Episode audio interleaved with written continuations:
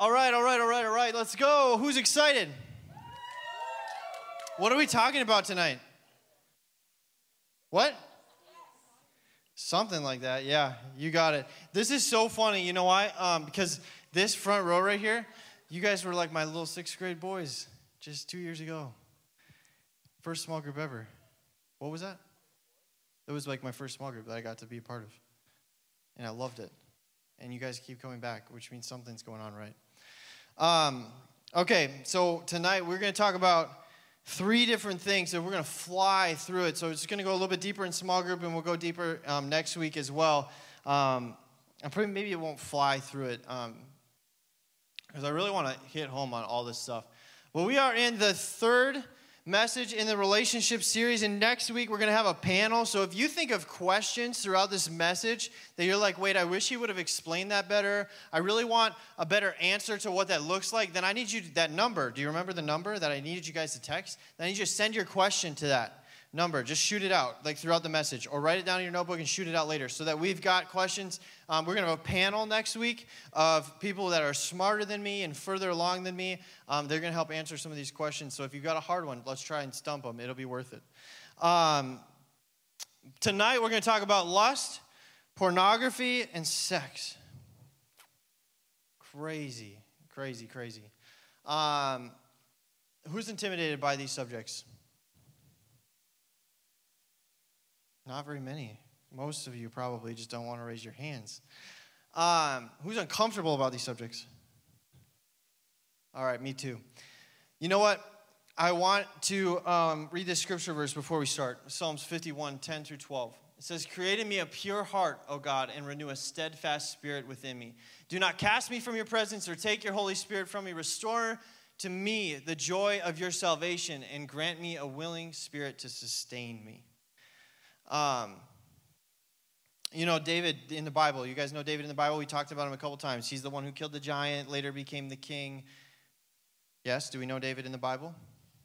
Okay, you find the story in um, 2 Kings, 2 Samuel, 2 Samuel, that talks about David right before he wrote this. And what he wrote was this psalm to God after he was confronted for committing adultery. And I wasn't sure how deep I want to go in this story because it's kind of wild. He, he um, sees someone that he really thinks is attractive and he goes like, I'm already married, she's already married, but like she's really hot, so like let's just do it. And yeah, did you know that happens in the Bible too? It's not just real life that people make mistakes. Happens in the Bible too. But the thing that I want to draw out in it is that when David was confronted with this by a prophet sent by the Lord, when David was confronted, he didn't go like, oh no, it's all good. I was like king, and so it was cool because the king could do whatever he wanted. He said, no, no, no. I am so broken. I am so sorry. I am so hurt that I grieved the Lord's heart, that I made a mistake, that I, that I sinned against him. And to go even further, that relationship that he had with that woman produced a son. And God said that the consequence would be, because he produced this, this offspring in um, sin, that the son would die. So, as the son became sick, David actually spent seven days in sackcloth, sitting in ashes, and chose not to eat for, for the hope that maybe God would give mercy to his son and he would live. Um, unfortunately, um, God followed through on his promise that his son would die because of the way that he, he came to be. But what that gave opportunity for was just an amazing testimony of repentance and how the Lord doesn't forsake you when you come and you repent to Him and you're just like, I'm sorry. But the reason I tell you guys this is because the whole thing just starts with this idea of lust. And lust is really easily summed up in 1 John chapter 2 verse 15. Do not love the world or anything in the world. If anyone loves the world, love for the Father is not in them. For everything in the world, the lust of the flesh, the lust of the eyes, and the pride of life, comes not from the Father, but from the world. The world and its desires pass away, but whoever does the will of God lives forever. I, I like, the lust is like just the root of everything wrong that we do. Like there's pride, obviously, right? And pride fills us up and kind of like causes us to think higher of ourselves, think more like we're God and He's not. But but the, like right there alongside it is lust. And it's not just lust in a sexual sense, but even lust in just the sense of like, I want what they have. But the thing about lust is it goes tandem with pride. You can't like be a humble person and also like have this really strong like lust in your heart because if you're humble, you continue to lay that down before the Lord and it doesn't just eat you alive. But the thing about lust is lust is like the thing that's just with every person, specifically with men. Lust is like hard for men and I'll tell you why it's hard is because God has created in us a desire to go out and protect and love a woman someday, right? To produce a family. But, like, what do we do with that desire until we get to that point? And what do we do in a season of waiting when we feel like we just want something more than what we're given? Can I come down to your level? I feel like I'm talking down to you. I just want to tell you that God has a plan, a hope, and a future for you and your life. But we need to be intentional to guard our hearts and our minds against the plans of the enemy. Because he has a desire too. Just like God has a desire for your life and a plan and a purpose, the enemy has a plan and a purpose to rob you of what God has for you. God wants good things for you. The enemy wants to take those good things out of your life. And lust is the beginning of that. As soon as you start to lean into a desire for something that isn't supposed to be yours. You're leaning into the plan of Satan to strip you of your future. Let me explain to you how lust works. We use a story. Anybody like to go deer hunting? If you don't like to go deer hunting, do you understand deer hunting? Yes, there's these brown four legged creatures, they run through the woods. And we're always trying to shoot the one with the biggest antlers, horns. And as we're out there trying to do that, what time of the year do we go? The hunting guys would refer to it as the the rut. We go during the rut to shoot the big bucks. Okay? Why do we go during the rut? Because they're stupid. They're stupid during the rut. I'll tell you they're stupid because here's a story of me. I'm in the woods behind my house tracking a deer that I knew I didn't kill, but I had to follow through with it because I made a bad shot, okay? I'm tracking this deer and I come up to this opening and I'm like, I'm 10 feet to this, this just little four corn buck. He's got a lot of potential, a lot of purpose. Walks around me, just chilling. It was the weirdest thing in the world. I was like, dude, you better run. I'm going to shoot you. Like, this is so weird. Would you just go away?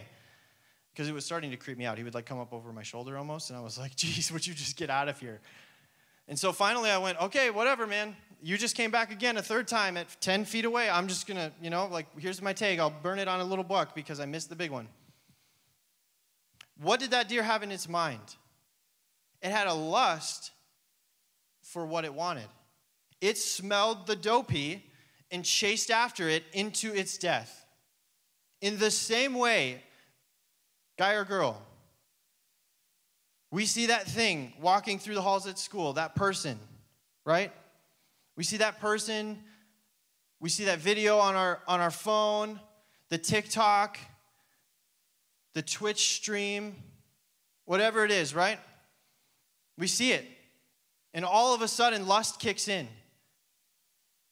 And we start to get really stupid and we start to make bad decisions, and we start to say wrong things. And we start to click on the wrong items on our phone. And that message that we were just going to send, or that streamer that we just wanted to watch playing Fortnite, actually led to something completely different. And we don't actually know how we got there. Just like that deer didn't know how it ended up in my freezer. But you know what I'm saying? If you don't like hunting, I'm really sorry. It, it, it all goes to good use. I don't throw it away. But it's the same, it's the same way. Satan is out to kill, steal, and destroy, and he wants to kill, steal, and destroy every part of your life, and he will begin it with the ability to kill, steal, and destroy what God intended for you to have as a good thing. He intended that your sexuality would be a good thing, but it will become a very bad thing really quickly as soon as you lean into lust. So, that is my encouragement with lust. We can't love the world anything in it. any person more than God. And as soon as we start to prioritize someone, something, some feeling over God, as soon as our actions lead to glorifying ourselves and our flesh instead of glorifying God, then how are we any better than that deer in the moment? Just following our desires, right? Your flesh will eat you alive. Lust will eat you alive. You've got to be able to lay it down over and over and over again.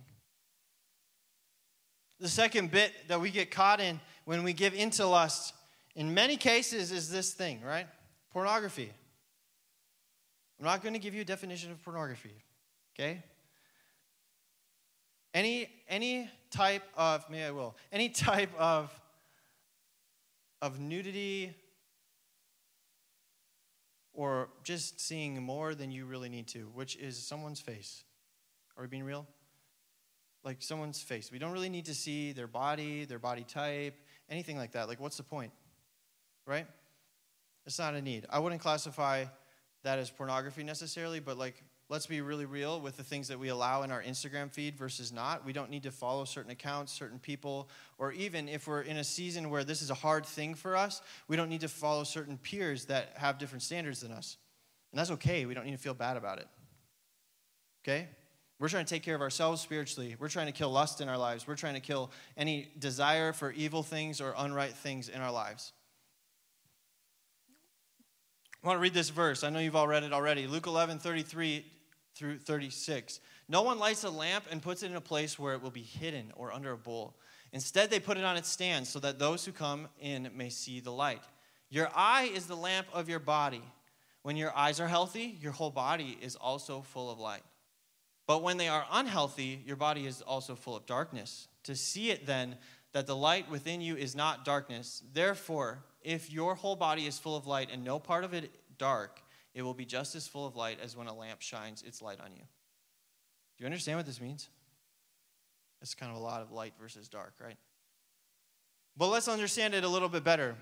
We used this analogy really poorly one time in here, right? Where we had them turn the lights off, and then as fast as they could turn them back on is as fast as the darkness leaves the room. Okay, same concept with our hearts and our lives, right? We put our eyes on things that aren't of God, things that don't fill us up, that don't bring God glory, that don't bring God purpose or joy, right? What does that do to our soul? As we let in darkness, it just fills up into our soul. Does it say that it stays there? Just until you look into the light, right? Just until you fix your eyes back on, on the light. That's the picture of grace in this passage, right? That it doesn't matter if we fixed our eyes on bad things at one point, or we looked into something that we shouldn't have, or we clicked through a link, or whatever. Pornography is all over the internet. You guys probably don't see like physical pornography ever. Your parents' generation was physical pornography. My dad tells me a story of this time that he was um, like hanging out with his friends or whatever, and they came across a magazine, and they knew exactly what it was because they saw the magazine, right? Like just a Playboy magazine or whatever. And they just had to pick it up and throw it away as quick as they could. Like, let's not look through it, let's not mess with it, let's just throw it away. I really like that story. It's a little bit harder now, I think, because you guys don't know what's on my phone. Like right now, I'm looking at the cutest person in the entire world. Second to my wife. Don't worry. But like you wouldn't know, right? And so nobody's to know. No one's to find out. No one's to know the darkness that you're letting into your heart, into your soul. Only the Holy Spirit and you know. But we have to be so intentional because if we walk down this road, we don't understand that the damage that it's doing to our, our spirits, our souls, and our future. It's just robbing us of what God intended to be such a good thing. And I know you always like sitting in your seats. Maybe we do this once a year. Maybe you've heard a message or two like this before, or never. But like sitting in your seats, you're like, marriage is so far away. Like, what's the big deal? It's not going to hurt me. I'll just get over it. Like, like you'll be chill, right? I can tell you standing right here, right now, that it doesn't go away. It doesn't not hurt you. It doesn't not affect you. From a, a really young age, I looked at pornography not because I had this crazy desire for lust, but almost just a curiosity of like, what is this thing that everyone says is so good? And I struggled with it for years and years and years. And then I was like, but once I get married, like I won't struggle with it anymore because I'll just like, I won't need it anymore, right? But it, that's not how it works. And so then it, it, it just became this thing that started to attack my life and my mind in other ways and in other forms. And even with accountability and even with really intentional practices, it still can attack your mind because it still is kind of just stuck there, imprinted on your brain. But I believe that there's healing for that too. Because just as much as I experience those things and even like at times have to be so intentional to say, like, Holy Spirit, would you take that away from me? Like, the memory of viewing upon something like that? Would you take that away from me? I believe that, that in many ways, God actually took and shifted my mind and almost like, like put away the actual images. So I don't forget the circumstances of the situation or the consequences that I battle now in my life, but I do forget the actual images that I looked at, which is like amazing because psychology says that that's impossible. Psychology that sa- says that once you view something, a chemical in your brain is released that allows you to not forget it, that it's imprinted on your brain, kind of.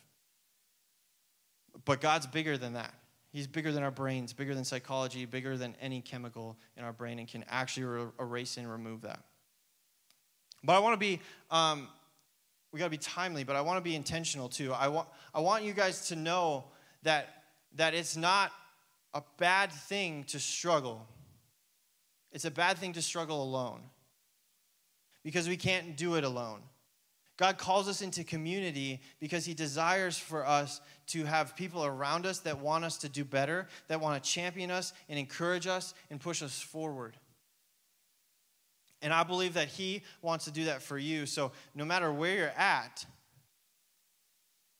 in this this landscape of sexuality, whether it be lustful thoughts or viewing pornography or even um, being sexually active in any way.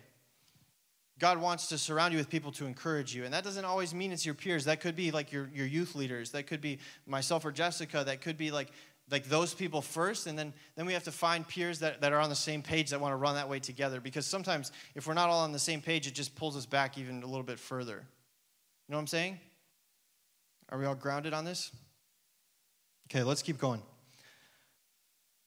This next one, I want to talk about two pieces. I want to talk about sex just for a moment, but then I also want to talk about emotional ties. The verse I pulled is 1 Corinthians 6, which actually talks all about sexual immorality. So if there's a verse that you want to read about a chapter of the Bible that you want to read that kind of like outlines like positive sexual relationships versus negative ones, um, and what to run from, and how to uh, battle your flesh in that way, that's a great one. But eight, verse 18 says, Flee from sexual immorality. All other sins a person commits are outside the body, but whoever sins sexually sins against their own body. Do you not know that your bodies are temples of the Holy Spirit who is in you, who you have received from God? You are not your own. You were bought at a price. Therefore, honor God with your bodies as I was worshiping here tonight, I felt challenged to challenge you in this sense. Okay? We so often want to chase after Jesus with everything. We'll lay it all down our agendas, our plans, our schooling, our desires after college, all the things, right? But how often do we disconnect our relationship with God and our sexuality? How often do we disconnect our relationship with God from how we view ourselves and how we pursue God. Even when it comes to the things that we think about and the choices we make in regard to that. All the time for me, especially in high school. Because I'll tell you what, when my mom, I love my mom, I hate this situation. When my mom caught me viewing pornography, I was a student leader at church. I was on the worship team. I was there all of the time. And I, I looked like I loved Jesus a lot. And I felt like I loved Jesus a lot. Not even kidding. Like I actually like I was so like bought into the lie that I could do both. That I, I like felt so much like I could keep pursuing Jesus, but like also have like my side gig. my thing that I didn't want to kill.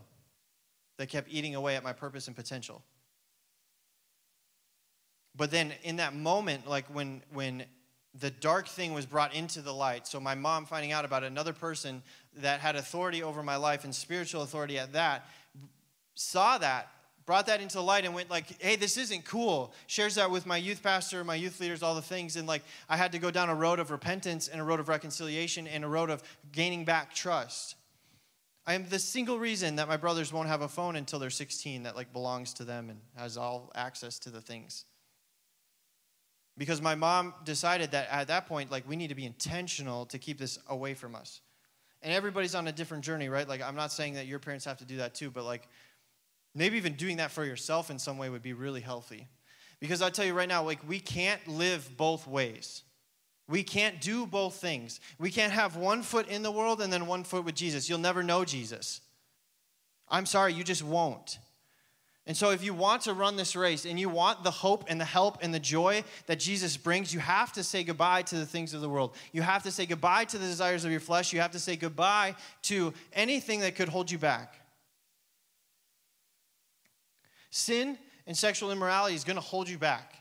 Pornography is going to hold you back. Lustful thoughts are going to hold you back. It's going to keep you from ever knowing Jesus to the fullest. It's going to keep you stuck in a spot where you just like, why am I anxious and depressed all the time? Well, like, what's going into your head? Like, what are you consuming? Sometimes anxiety is a real thing that we experience and we're not consuming anything bad and we just have to work through it and get through it. Depression, same way. Mental health in general, right? But other times I go like, wait a second, like what are we consuming that's letting darkness into our life that's showing up in a different way? What are we watching on TV? What are we playing? What kind of video games are we playing? Guys, there's crap in everything. The sexual references in like the little kids shows are everywhere. And it's just a joke, it's just funny, right? But we just keep little bit, little bit, little bit, little bit, and then all of a sudden it's like, oh, that's not that bad of a picture. Oh, that's not that bad of an action. Oh, that's not that bad of a meme. But we just keep letting it in until Satan says, oh, that's not too far with your boyfriend. Oh, you can touch there. Oh, they still have their clothes on. And then what? And that's where I want you to catch this piece of emotional ties. I mentioned this last week. I didn't go super into detail because our, our junior high friends were with us. And the junior highers, they, they can take it, they really can. But they're in a whole different spot in their life, and so we just communicate on a little bit different level. I feel like I can be a little bit more real with you guys without worrying about them not understanding something. When we talk to people, we build emotional connection with them. When you like a boy or you like a girl and you start talking to them, you start building an emotional connection to them. And so just talking is just dating, in my opinion. If you're shooting a text back and forth, you got to say good morning, good night, like I'll see you later, like catch you at school tomorrow, and it's happening day after day after day after day after day after day. day. Like I get that sometimes we have that brother sister relationship where it feels like that, but we still have to be really careful. Because sometimes it, you don't know what the other person's thinking. You don't know how Satan's going to mess with your mind someday we have to be careful with emotional connections, but then we have to be even more careful when we do step into a full blown relationship and we say, Yeah, this is my boo thing, right? You don't like that? Is that too like 2010? Okay, cool. That was before I was dating too. This is my boyfriend, this is my girlfriend, right? Oh, yeah, that's just more generic. But then we then we start in like okay, I'm just gonna just gonna kiss them one time. Just one time, just one time, just one time. And we're just gonna make out for like, let's set a timer so we don't make out for too long. Dude, I'm not messing around. I'm being so serious. Like, you don't understand. Is like when your flesh wants to justify something and say that it's really not that bad, you will go to great lengths to justify it for the sake of you being able to do something that's going to take you further away from God. You'll go to great lengths. Great, great, great lengths. We need to set our bodies apart as living sacrifices for Jesus. The Holy Spirit lives inside of me. The Holy Spirit doesn't live inside of sin. And when I just keep letting sin into my life, I just keep consuming that thing and I keep just building that relationship longer and longer with this person. And we just keep going a little bit further, a little bit closer. Like, what's too far? I don't really know anymore. How am I supposed to even know what the Holy Spirit says in that moment? So, you know why so many teenagers that are dating, they come over and they'd be like, um, How far is too far? Do you know why they ask you that question? Do you know why you guys are going to probably ask that question at some point? If you wait until you're dating to ask the question? You're going to ask it because you can't hear the Holy Spirit's voice anymore. And you've already gone too far. You've already stepped too far into something, some sin, some action, something that you just really like the way it feels, that you, you can't hear Holy Spirit's voice say, Yo, like that's never what I intended for you. That's never the way I wanted you to experience what it meant to like have someone that you cared about. Dating's cool. It's really fun to get to know people. I liked it. I enjoyed getting to know people, just in a genuine sense. But it's also really dangerous because you carry all those emotional ties with you. And then you carry any sexual ties with you too. Anytime you do anything sexual with someone, it just stays with you. You have to break that in the name of Jesus and just say that you claim victory over it and that you're not going to be pulled down and back into anything ever again. Right? So I hope that I hope that tonight as you go from this space from this room that you take the opportunity to just really think not how far is too far, not like what's cool with me and my boothing. How are we going to like toe the line? But instead, like, how does God want me to set my life apart for Him? How can I be so intentional with every part of my being that, that I would really put Jesus first in all circumstances? I encourage you, if you don't have a boyfriend or girlfriend, you get your journal out and you write down what your boundaries are, what is okay and not okay in your mind. There are some amazing things that I really wish that I would have like thought about. Like riding around in the car alone, not really helpful. Hanging out at theirs or your house alone, not really helpful. Great boundaries to set in place doing a ton of stuff with other people especially not not not as you start your relationship because it's kind of easy as you start your relationship. You don't really know them you're freaking out you're super nervous but it's actually really hard as you continue your relationship. So if you ever step into an engagement season in your life then hang out with a ton of people. If you're getting close to that then hang out with a ton of people. Keep people around you all the time people that want to see you succeed. Because it gets harder the longer you know that person as you want to marry them right but I want to encourage you get your journal out, set some boundaries. Like, what's cool for me? What does God say about this? Don't kiss like every opportunity you get to. It's kind of funny in junior high, like I got my first kiss or elementary, wherever you were, you know, however old you were. But like, hopefully you were at least in elementary. My daughter kisses too many of her friends, Jessica. Um, she's two, okay? She doesn't understand it, but let's be intentional. Set some boundaries. Like, like where are you going to stop? What's going to be okay and not okay for you? What does God say about it? I say that God doesn't want you to, to make out until you orgasm.